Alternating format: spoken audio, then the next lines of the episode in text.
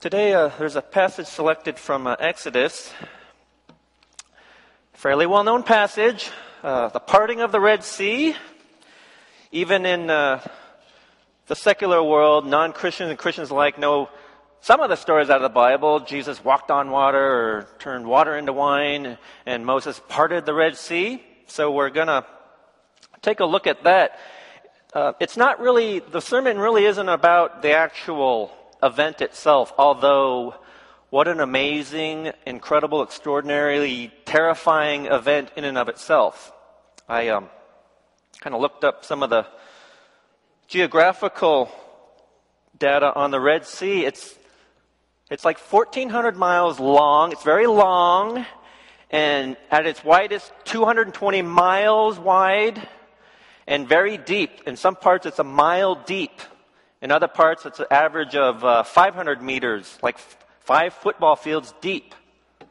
So, depending on where Moses parted that, we're talking about a huge, when you think about the science physics of that, this huge, huge undertaking that was happening. How would you even imagine how that was, how, how the water was being parted?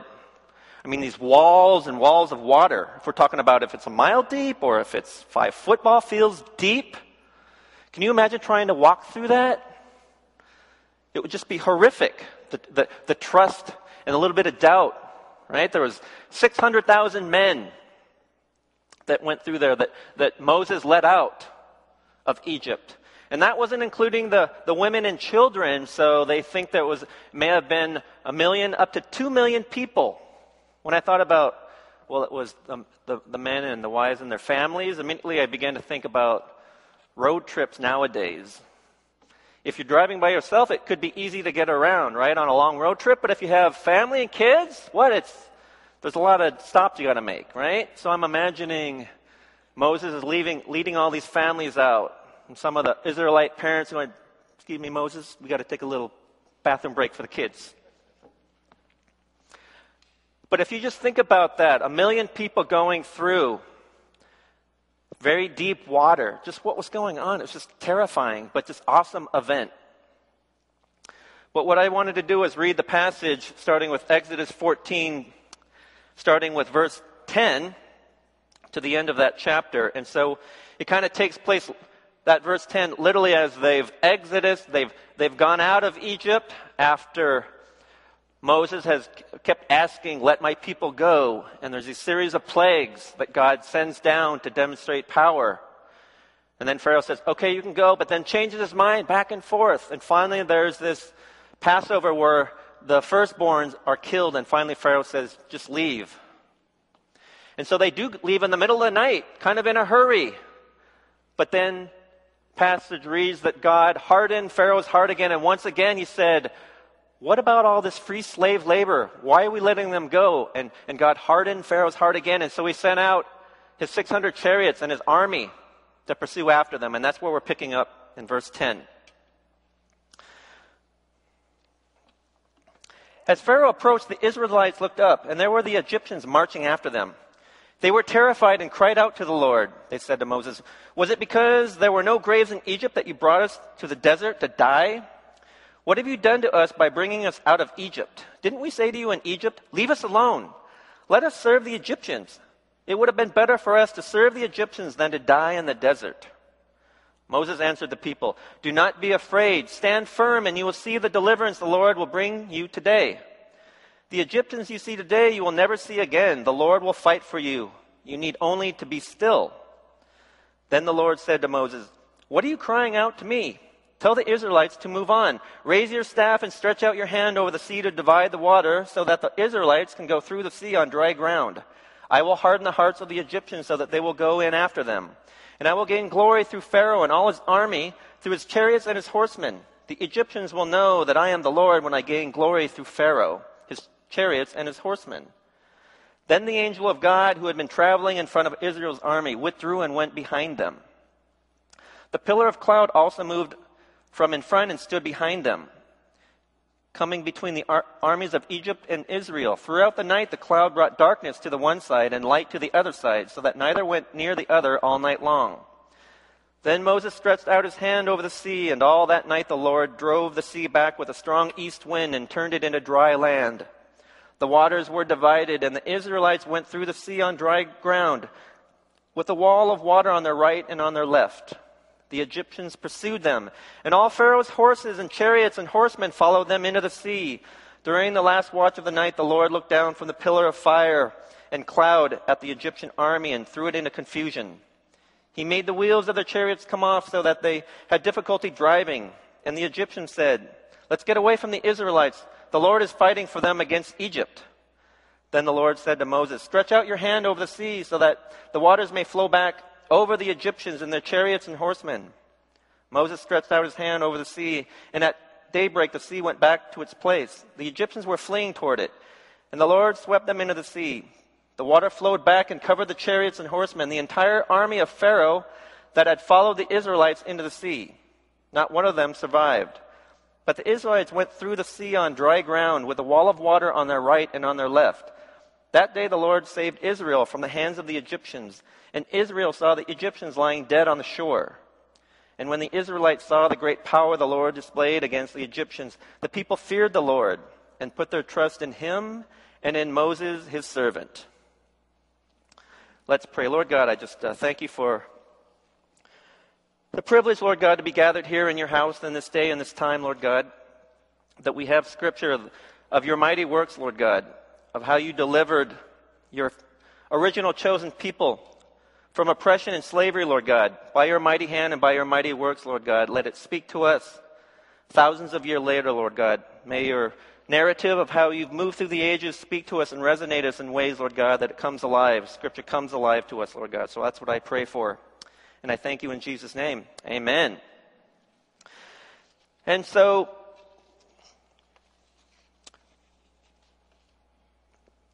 aside from that great reckoning when there was this uh, uh, miraculous power of the seas parting, what I really was struck by just reading this a couple weeks ago it's part of the M'Cheyne reading, is that uh, if you notice kind of the attitude of the, Egypt, of, the, of the Israelites coming out, they had enough trust in Moses and in God, the way God instructed Moses to lead them out after 400 years of slavery. They seemed ready to go. They had seen these miraculous wonders of the plagues and how God seems to be having Moses lead them out. But when it came down to it, they had doubt and fear. Once they're out there on the run from Pharaoh and his army, they're just, Moses, what have you done? Why are you leading us out to die in the desert? We, at least when we were slaves, we had food to eat and shelter and we were safe. And so all of a sudden, when it came down to an extreme crisis, they began to doubt. They began to doubt God's authority. They began to doubt Moses' leadership. And when we, and when we read on, Moses tried to, to give them assurances. This is what's going to happen. But you got to think as they're moving through there, like I said, this mile high wall of water, if it's a mile high, how, how extraordinary that must be to have tried to go through that with this army hot on your tail. So it really is incredible that they went through that. But more importantly, it's the transformation of, okay, we don't, we regret that we came out. We doubt you, Lord. We doubt you, Moses. We wish we were back in the comfort of slavery. But sure enough, they're able to get through there. And once they see the dead bodies of the Egyptian army washing up on the shore, what does that passage say, that final passage? That day the Lord saved Israel from the hands of the Egyptians. And Israel saw the Egyptians lying dead on the shore. And when the Israelites saw the great power of the Lord displayed against the Egyptians, the people feared the Lord and put their trust in him and in Moses, his servant. So it's interesting. They were led out by God and Moses, but then they began to fear man. They feared for their lives, their physical safety, probably for their families. So they began to fear chariots and iron rather than the Lord. And it took this mighty, awesome work of the parting of the Red Sea, just as God said He was going to do, and then this kind of complete annihilation of the oppression. It took that before they no longer feared Pharaoh and the Egyptian army, but then began to fear the Lord and trust in Moses, his servant. That's a huge challenge for us because we did not witness any of that. We're reading about that incident that occurred 3,000 years ago. It's hard for that to imagine that, having witnessed that, because we're just reading about this kind of third hand. Does that come alive? Can we try to really just be in awe of what was happening? Or are we just reading this just as a passage? That's the challenge of that. But what we do have is Christ's finished work on the cross that we're, in the, we're, we're going to be observing very soon. There's crucifixion, there's death, there's unjust persecution, there's resurrection.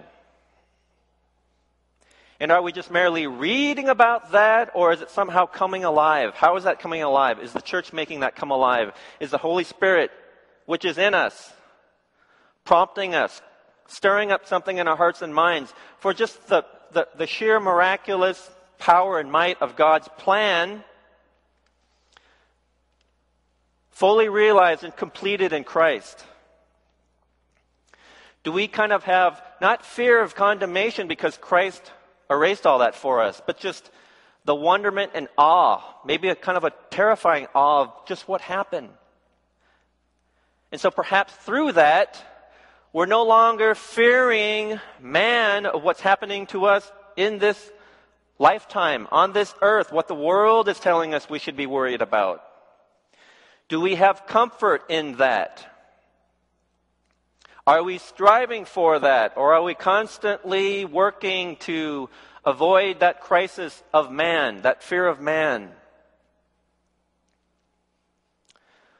rather than being unburdened by that and weighed down by that. The forces of this world laughing at us because we're wrapped up in our, in our insecurities and our little bitternesses and our little worries and anxieties about what, how we're going to live, what's going to happen to our families, what's going to happen in our lives. When God was saying, in Christ's finished work, do not be afraid.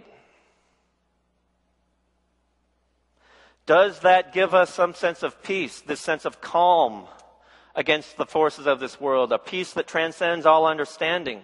Are we able to arrive at that?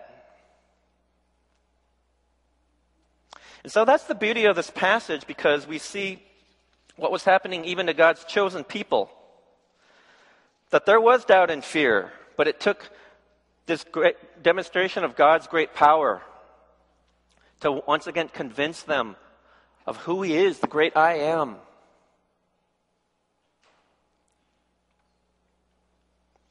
So that's the transformation that we strive for. Even thousands of years later, when we have Scripture, does it come alive? What is the church doing? And we come to a realization that not all crisis is a spiritual battle.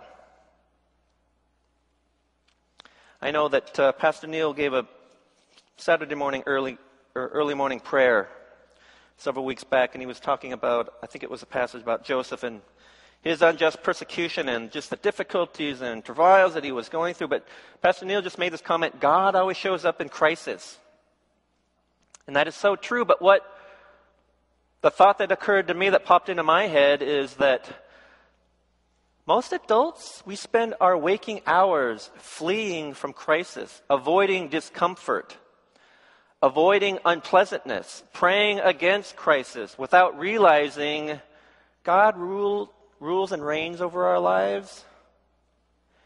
And perhaps the way that God's working in the middle of that, there may be anxiety and fear and doubt. But do we dishonor God's ultimate promise to us through Christ? by fearing this world rather than seeking comfort in the safe haven of God's sanctuary.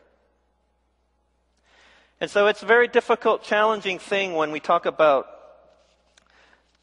how does that come alive to us? How does Scripture come alive? Holy Spirit, how are you working? We have the church. How is the church and the leadership making the gospel message come alive? And it's always going to be challenging submitting to church leadership. I recall um,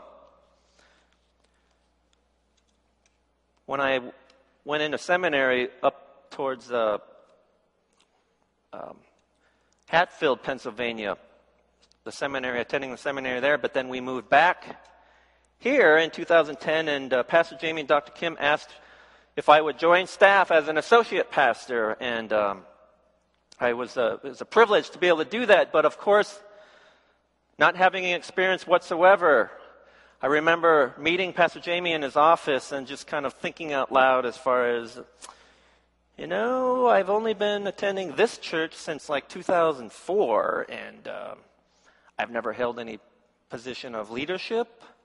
I was never a deacon or anything. I was an oikos leader, and so I'm wondering, you know, if, if I'm going to be pastor involved with the destiny, the older folks, married families, and all that. I'm just like wondering, you know, am I going to be able to, you know, lead? As I'm before I'm finishing that sentence, Pastor Jamie booms, "They're not going to listen to you." And I'm just like, well, there you go. I appreciate the direct bluntness. I really do appreciate that. Thus begins the pastoral ministry journey.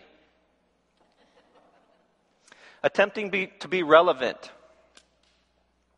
Attempting to make a difference as part of this lo- local church community. And I'm a realist. I'm okay.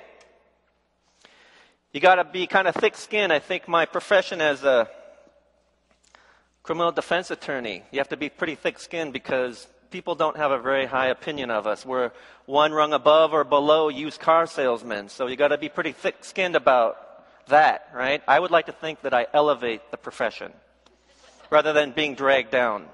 That's what I tell myself. But as pastors, I, my ongoing joke is see these pants?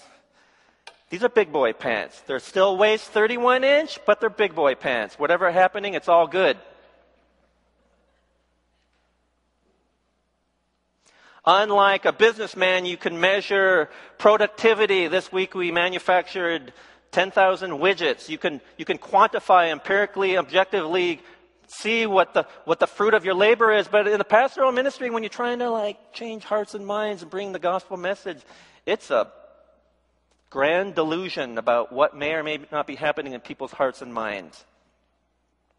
And so there is a lot of anxiety and insecurities that overcome people. And of course, in leadership, I'm sure that you probably experience the same thing.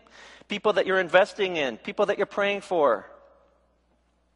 Sometimes there is fruit of that, which is very, very, we're not deserving of that, but it's just a confirmation. Thank you, Lord, because it really is all glory to you. But you worry and you, and you wring your hands and you just Fret over those that God has placed in your care as leaders. That's the challenge. And so that's how I began Pastor Jamie's booming. They're not going to listen to you.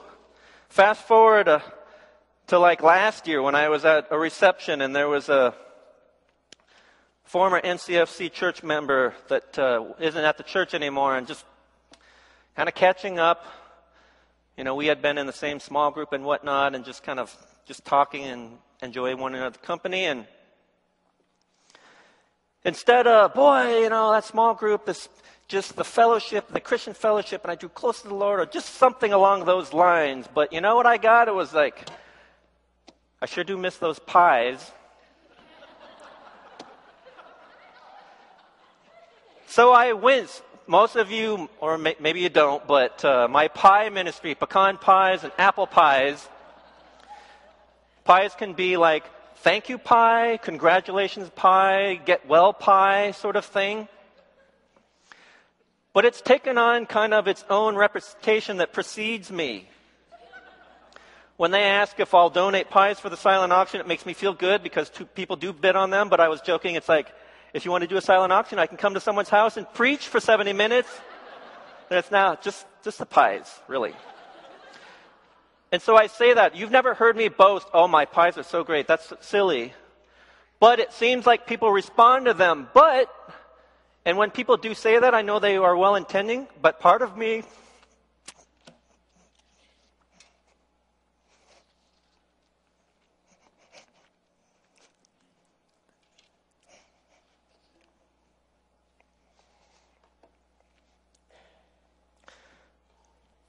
kind of winces because in my own limitations, that's what this has become.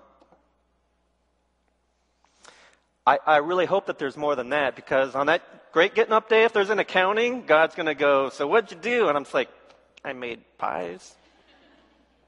What's God going to say? Really? Pies? It was a homemade crust. It's really hard to do. And so, again, Pie has nothing to do with the kingdom of God. And so it's humbling to see that that might be the enduring impression people have of me. It's humbling, no doubt.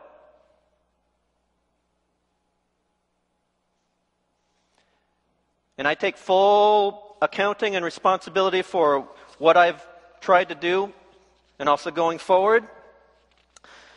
And I kind of say those things just half jokingly as far as Pastor Jamie's comment and, and uh, I sure do miss those pies comment. Hopefully that's not the uh, some gain of what uh, God was having me do going forward. And I do know that there are many instances where people are responding to this church and what this church is trying to do even though the mission statement of, uh, of, raising disciples and sending out missionaries and all those things, I'm very happy and, and praising of the Lord that meanwhile, when all these big things are happening, people, this church is still able to provide people to come and receive Christ, accept Christ as their Lord and Savior, be baptized. People that are living and dying in their everyday lives, struggling that as a church we're able to provide for that. And um, I was really reminded by that by uh, Sung and Jennifer Pack's testimony last week. If you weren't here last week, it was just uh, just beautiful, poignant, very touching, very moving. And I do I do have their permission to kind of make reference to that, but it really just gave a confirmation and thanksgiving to what this church is able to do. Sung had shared that uh, um, he came to Christ in 2011. I happen to know that it was October 24th, 2011. Uh, the church had spent a lot of time with them taking the Alpha course. Uh, back then, he was uh, kind of an unfeeling, he's a patent attorney, science guy, kind of this unfeeling, unemotional guy. And I was teasing him, it's like he kind of broke down. For him in public, that's huge for him to be able to be that vulnerable. Because I was saying, you're not Spock anymore. You're able to actually feel and express emotions. Because before, I mean, when he would get emotional for the first time, he's like, What is this liquid leaking from my eyes? I'm just like, Those are called tears, Sung. Those are called tears. Let it flow. He asked me, he said, You can talk about it, but please don't talk about my crying. But as a grown man willing to be that vulnerable and share that testimony, unbelievable for him. And a blessing to us. And a blessing for grown men. It resonates to me as a former angry, recovering, angry person. And the dysfunction and, and devastation that was creating with my son and in my marriage. And so, just as I talked about, there was doubt and fear and fear of man and of this and being wrapped up in the world. The Israelites had to have this great crisis before they put their trust in the Lord and, and trust in, in the servant of church.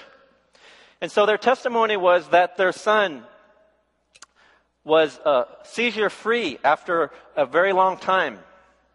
And they had shared that early on with their oikos group and the oikos leaders, and the way the church can, can try to cover them with love. Safe environment where people can come and share and be open with their lives, the power of prayer.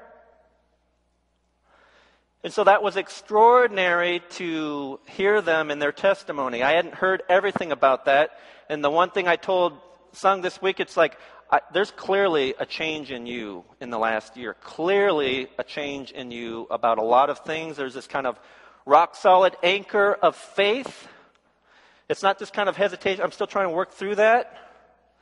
And I didn't know quite why until I heard him in his testimony share about where he came from and to hear him articulate, oh, that's what happened. He was angry, uh, very stern father. And he thought his son wasn't listening to him when he told him, go do this. And his son was in having an epileptic seizure. And, and son was saying he was angry because how dare his son disrespect him and ignore him when really his son was having an epileptic seizure. But God kind of like orchestrates this kind of extraordinary contrast and dichotomy about this is what's going on. And then when Sung shared about because of that inability to, to love, what is it doing? And he thought for a moment, maybe God was going to take his son from him because of that. Oh, it just kills.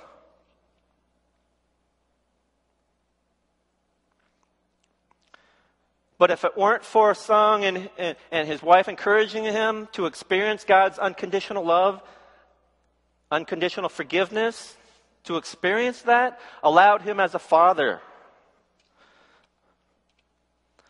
and over, this overwhelming transformation.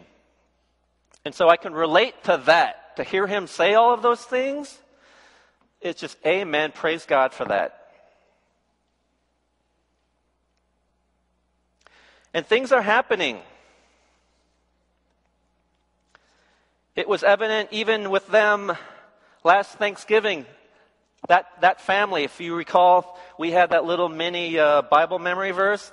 Pastor Brian was having the, the Timothy group do a Bible memory verse contest. And we thought that we would have the English congregation, Timothy parents, and their kids memorize five verses and just come up and just have fun with that little contest. And that was a couple months out. We wanted them to think about doing that, just to have fun with that. And the, the church's thinking was that it would kind of foster family bonding, doing something together. The very act of committing memory verses to your, to your mind, let that kind of internalize, embrace that, wash over you as an adult and as a child to see the children see their parents willing to do that.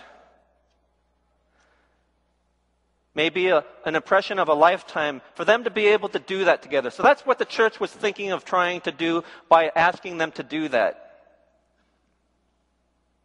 And so did. If you don't, if you recall, their daughter came up, Natalie. She's not even Timothy. She's in fourth grade. But she was saying, they were saying that because they, she saw daddy doing the Bible memory verses, she got excited about doing that. So that was just really extraordinary to see how far they had come. They saw that the church was, was asking them to consider that. They embraced that. They were sharing the couple weeks before. It's like, mm, our son doesn't want to do this at all. What son, what, what child would necessarily want to do that? Right? I forget if I had to bribe my son Julian. I don't think I had to, but I asked him. I think I pulled the "It's important your old man. Please do this." And he, but we did try to have fun with it. We had flashcards and. And um, we did do that. My wife, not necessarily crazy about that, but she did do that. But my point is that week, they were saying he didn't want to do it. But as parents, I consider that good spiritual discipline as parents, not letting the child dictate to them what they do, may or may not want to do, but rather they encourage them however they did that. But they did that. They saw it was good. The message was good. They didn't dismiss the messenger, but rather they saw that it was good. And so that really just did demonstrate, it was an indication about what's going on with them. And I want to be careful about puffing them up too much because that can have disastrous results as well if people think more than they ought. But I just love the way that they've come along, the way this church has been able to provide this kind of experience for people. And so I thank God, I'm grateful that this church still cares about those things that are happening to the least of us. And there are hearts and minds out there that you have, that you are giving of your own time and investing your own energy to raise up people, to spend time with people. Very relational. It can be very exhausting, emotionally, spiritually, spending time. As pastors, as deacons, elders, leaders, oikos leaders. But I hope somewhere along the line you do have these points of confirmation. And it's a, it's a privilege to have just witnessed that in and of itself. And so that's what I, that's what I hope and pray for, for all of us here. For those who have yet to come to this church, seeking, that there would be community, that there would be opportunities for them to be engaged, interacting. We have alpha classes. We have kind of an open chair policy with oikos. Shame on me, I haven't really mentioned that to the oikos leaders in a long time. O- open chair meaning that are we bringing in folks?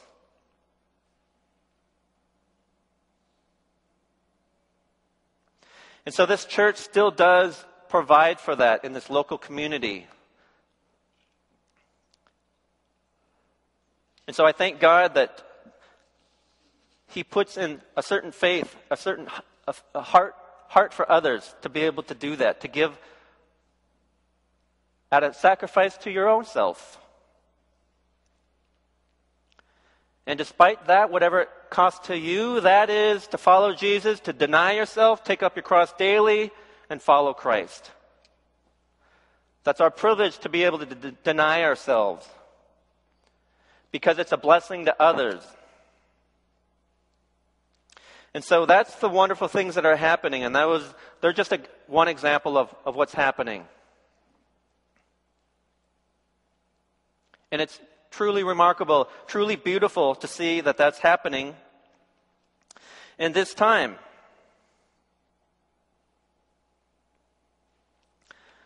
Reminded of the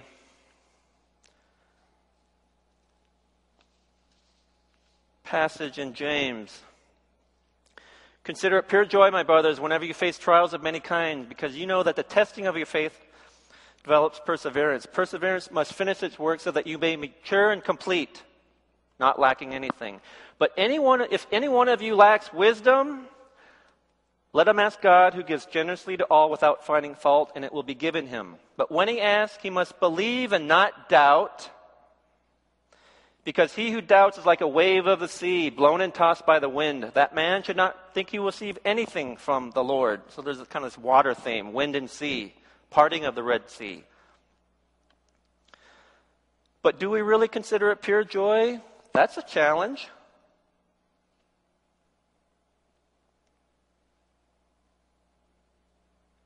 But if we're busy in our adult lives and our adult waking hours fleeing from crisis, we run the risk of having this kind of comfortable vanilla cruise through life without ever having experienced God's true love.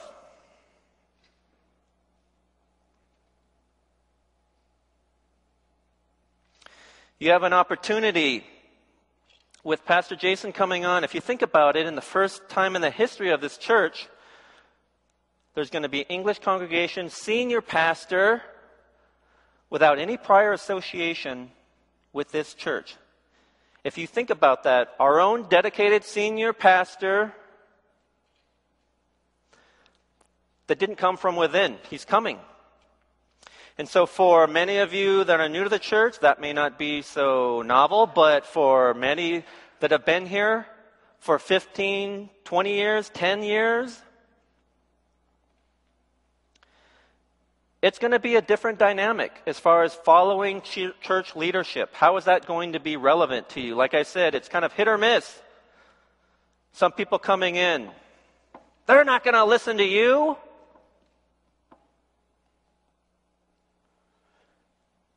Pastor Jason preached on this idea about authentic faith, authentic relationship.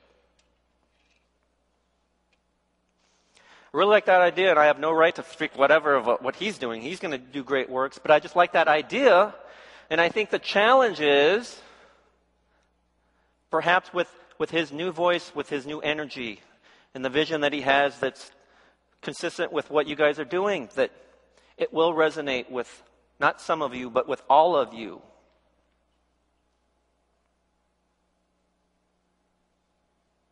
With all of you, all of us. Authentic relationship isn't, well, I have more experience with this church. I know what's going on. I know what, what, what everything is about it, so I don't really need to listen. Or that's not authentic relationship with the Lord. Or if you're only here for your children, to the extent that uh, my children are being cared for, where is the spiritual growth? Where is the spiritual awakening that stirred up in your hearts? I don't know that that's authentic relationship. It's well meaning for the sake of your children, but what about you? What about the ability of the church to be relevant in your life? If you're here for other reasons other than drawing closer to the Lord, I don't know if that's authentic and you may be forever frustrated. Or if you're only willing to submit to church if it makes sense to you and if it's convenient for you, you may be very frustrated. And you may blame the church. So I think that's the challenge coming in. And I don't even know what that looks like. I've never been a, a part of, I've only, this is the longest I've ever been to a ch- uh, at a church, since 2004. As an adult, I grew up in a church, but I didn't really have any personal connection because I was just a little punk kid. But having been a congregation member for about five years, six years, and now on the pastoral staff, on the other side of that, I can kind of try to draw on both experiences about what the challenges are and my observations of what the challenges are. And so that's what I pray for that there would be truly authentic, resonating intimacy with the Lord for each and every one of us. Every one of us.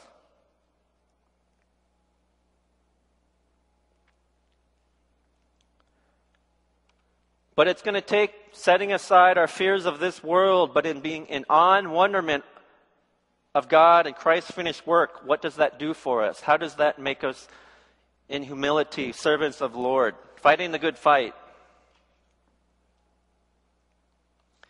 Being faithful and good servants. How are you going to support your leadership?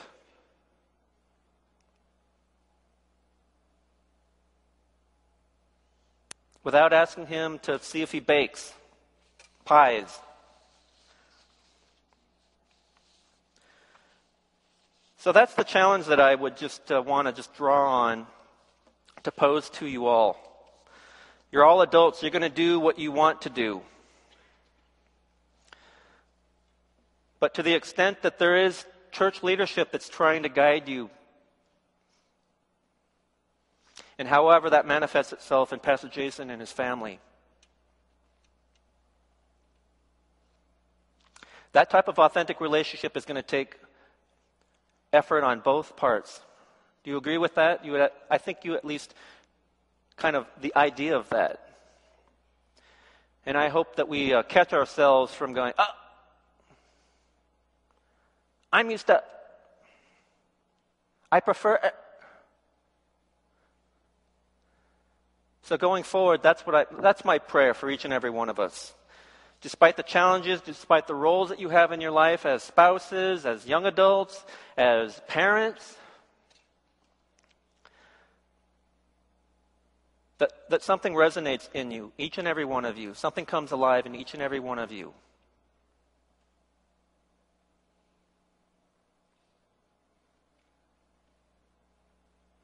And I agree, as Pastor Neil was saying, that only God can change us.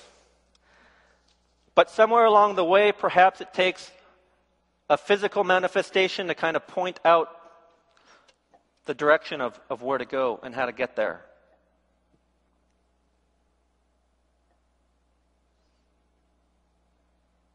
That it will take godly men and godly women to help us along the way to do that.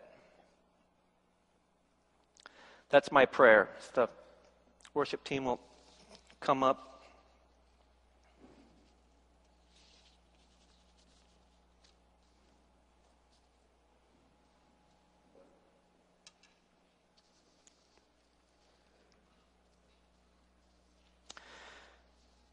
So, as we go into a time of music worship, just uh, if you kind of just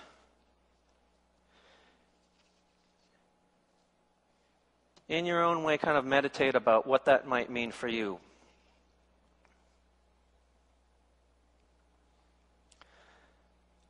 Maybe there could be confession in there. Maybe, there, maybe that could be the, the, the prayer that you have. Go back as far as you need to. Lord, I'm spiritually dry. I don't have faith. Lord, I'm worn out. Or, Lord, I am so fired up for you. Show me your will and purpose. That's the opportunities we have. Sunday service is but one brief moment during the week that we're here to receive a sermon message and then we're out into the world again. Are those other six days just going to come crashing down on you to distract and discourage and undermine you from what God's trying to do? That's not an authentic relationship spending part of a service on Sunday and not having embraced and internalized and wrestled with that in your daily walk. I think we'll be forever frustrated if we're only walking in, checking it out, and then checking out on our exit.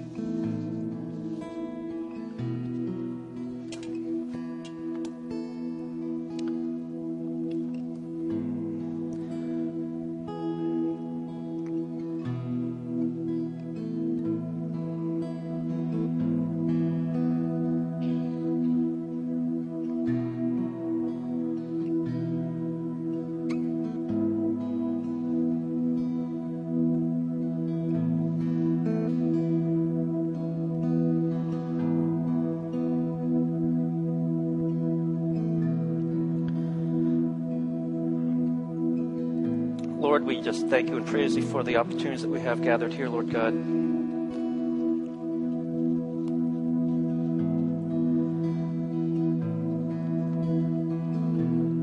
That when we do encounter you, Lord God, and you ask us, How was our life? What did you do with the things that I gave you? What did you do with the, the people that I placed in your care? Was it too difficult for you, and that's why you withdrew?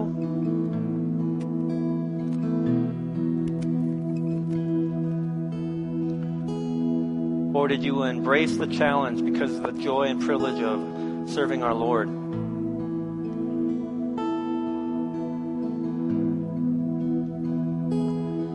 So, Lord, we just uh, thank you for the time that we have here, Lord. Going forward, may you just uh, speak to us.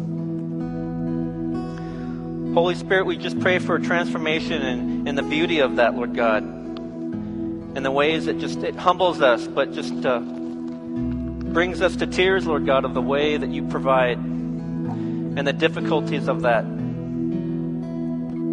But you bring us into a better place because you care and you love us. And you have a greater plan for us, Lord God, than the human endeavors that we pursue. But for your kingdom, Lord God, you give us a way, you prepare a way. And Holy Spirit, you give us that kind of faith and conviction, the gift of love, having experienced that to be going out and being sent. And so we pray for that, Lord God, in everyone's lives, the way that uh, it's, it's humbling and devastating, but beautiful. And and touching and intimate. So we just pray for that, Lord God. In Jesus' name we pray. Amen.